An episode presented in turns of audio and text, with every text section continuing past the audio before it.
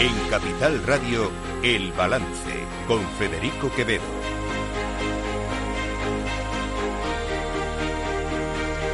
Señoras y señores, buenas noches. Bienvenidos este martes diecisiete de octubre de dos mil veintitrés. Son las ocho, una hora menos, en las Islas Canarias. Escuchan la sintonía de Capital Radio.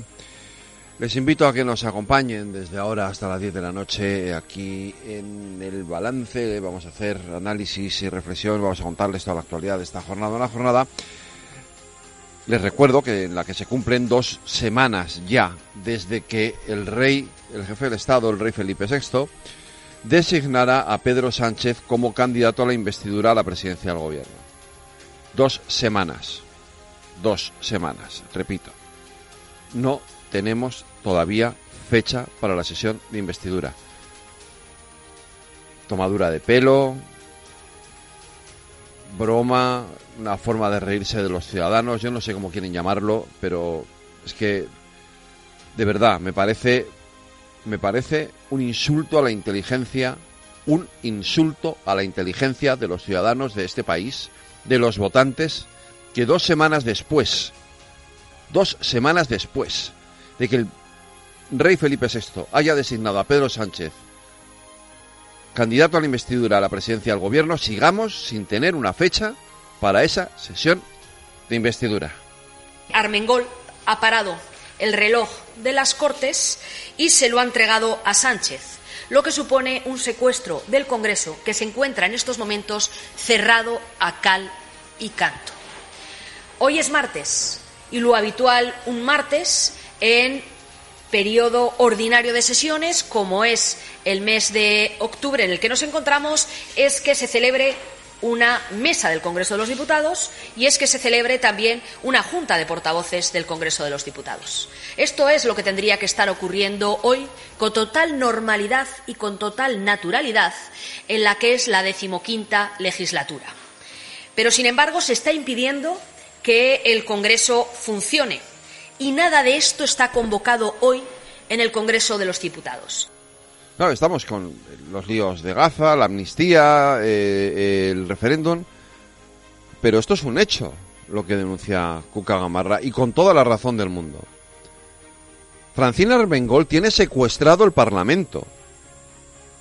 No hay... Es que ni siquiera se reúnen las comisiones, no se reúne la mesa. Porque entiendo que no se reúna el Pleno, que no llegue una sesión de control, el Gobierno está en funciones, no puede haber sesión de control, vale. Pero puede haber comisiones, se puede reunir la mesa, puede haber debates. Es que la legislatura ha empezado ya y el Congreso está secuestrado. No existe, en términos de debate político, el templo de la democracia está clausurado a cal y canto por Francina Armengol. ¿Pero en qué país ha visto algo semejante? ¿De qué estamos hablando? Claro, luego no me extraña que el lenguarazo Óscar Puente, ese que sube a la tribuna y suelta todo lo que le sale por la boca cuando le, se lo pide Pedro Sánchez, cuando hoy le han preguntado a los periodistas, ha salido por peteneras. Soy la persona más indicada para informar de eso, ¿vale? ¿Cuándo va a haber no lo fecha? sé, no lo sé, de verdad, no lo sé. Pues no déjanos sé. al menos que le Disculpadme, preguntemos... de verdad, que no, no tengo ninguna declaración que hacer. Déjenos que Gracias. le preguntemos al menos por la amnistía. Seguramente cuando salga sabré algo más, ¿vale? ¿Sobre una reunión. valoración del conflicto diplomático con Israel? No, no, yo creo que la valoración la ha hecho el ministro de Exteriores, la ha hecho muy bien. Perdona, perdona. ¿Sobre la amnistía, señor Puente, cuándo le va a gustar a usted? Porque antes decían que no le gustaba. Nada, no toca, ¿verdad? Ahora no toca opinar de nada. El día de la investidura de Feijóo, sí, podíamos opinar de todo. Ahora no se puede opinar de nada.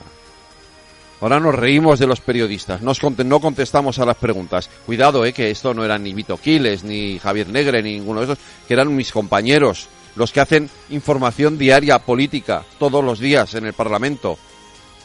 Los que siguen habitualmente a los, a los partidos, al P S O E, al P P. No estamos hablando de los kamikazes que, al, que vemos... por ahí en las redes sociales. ¿Así se nos trata a los periodistas? ¿Esto es lo que ofrece ahora mismo el Partido Socialista? ¿De qué estamos hablando? ¿Qué broma es esta? Luego no me extraña que tengan los líos que tienen en el gobierno. Es verdad que ayer es verdad que ayer, digamos, la embajadora israelí se pasó a lo mejor tres pueblos en aquel comunicado. Pero es que el gobierno tiene un lío de tres pares de narices con este asunto de, de, de la posición respecto al conflicto palestino-israelí. Porque cada uno dice lo que le da la gana. Hoy ha tenido que salir el ministro de Exteriores a decir, cuidado aquí, la política exterior la dicta el presidente y yo. Eh, mire, en todo gobierno, en todo gobierno hay distintas opiniones, mucho más en un gobierno de coalición. Ha ocurrido en todos los gobiernos eh, de, de España. Eh, ha habido incluso gobiernos en los que había grupos que tenían facciones dentro del gobierno que tenían incluso su propio nombre, y ocurre en todos los gobiernos de coalición eh, en Europa. Cada ministro tenemos nuestro perímetro y, y eh, gestionamos unas políticas determinadas. En lo que toca a la política exterior es muy evidente que solamente hay dos voces autorizadas, la del presidente del gobierno, por supuesto, y la del ministro de Asuntos Exteriores. Pero eso no oculta el lío, eso no tapa el lío, el lío estaba ahí, porque es evidente que hay posiciones diferentes en el gobierno.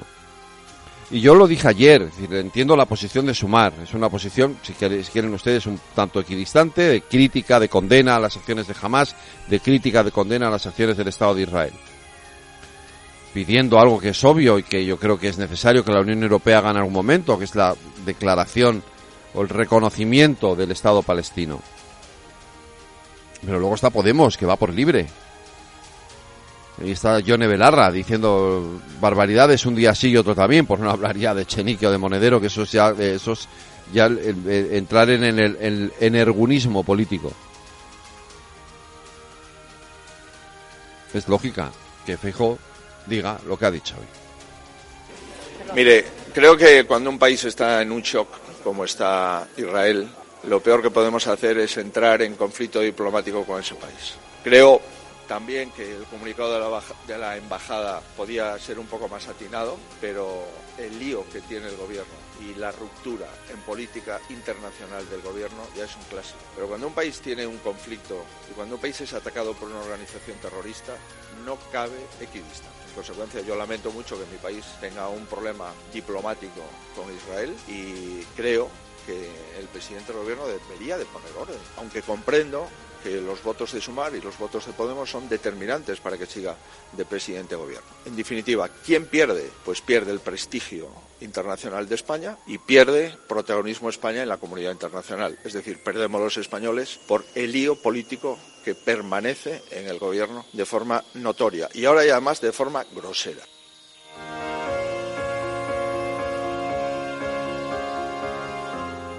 Están escuchando El Balance con Federico Quevedo.